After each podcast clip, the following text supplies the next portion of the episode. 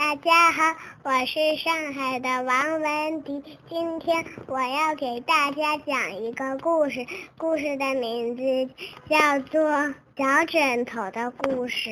从前有一个小枕头，它是在枕头王国里的，与他自己很孤单。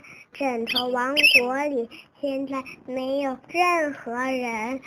所以他低着头在大马路上走来走去，希望有一些人和他一起玩。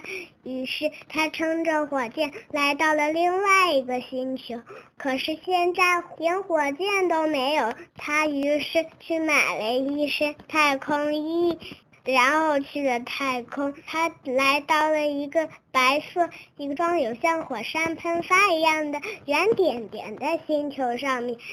小枕头拿出来了电钻，就开始在这个星球上挖了一个很小的洞，然后把自己摁得很扁很扁很扁很扁，从这个小小的洞口里面钻了进去。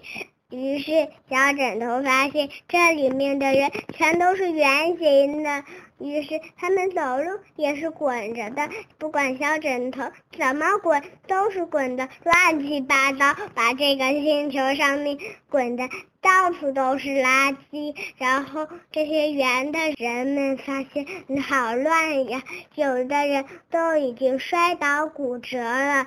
然后小枕头被他们发现了。他又回到了另外一个红色的星球上面，嗯，打了个洞钻进去，然后在里面，嗯，他们的人全都是长方形的，走路像乌龟一样爬呀爬，于是不管小枕头。怎么爬都是爬的四脚朝天。于是小枕头想在这里造一幢房子住，然后他造了一幢房子。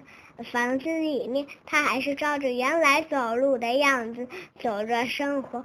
有一天，他发现外面的人变成了正方形，因为所有小枕头都来到了这个星球。这个星球没有长方形，只有小枕头了。于是，小枕另外一个在这正在房间这里喝热水的小枕头也跑出去跟那些小枕头一起玩。于是。这个星球变得好热闹呀！我的故事讲完了，谢谢大家。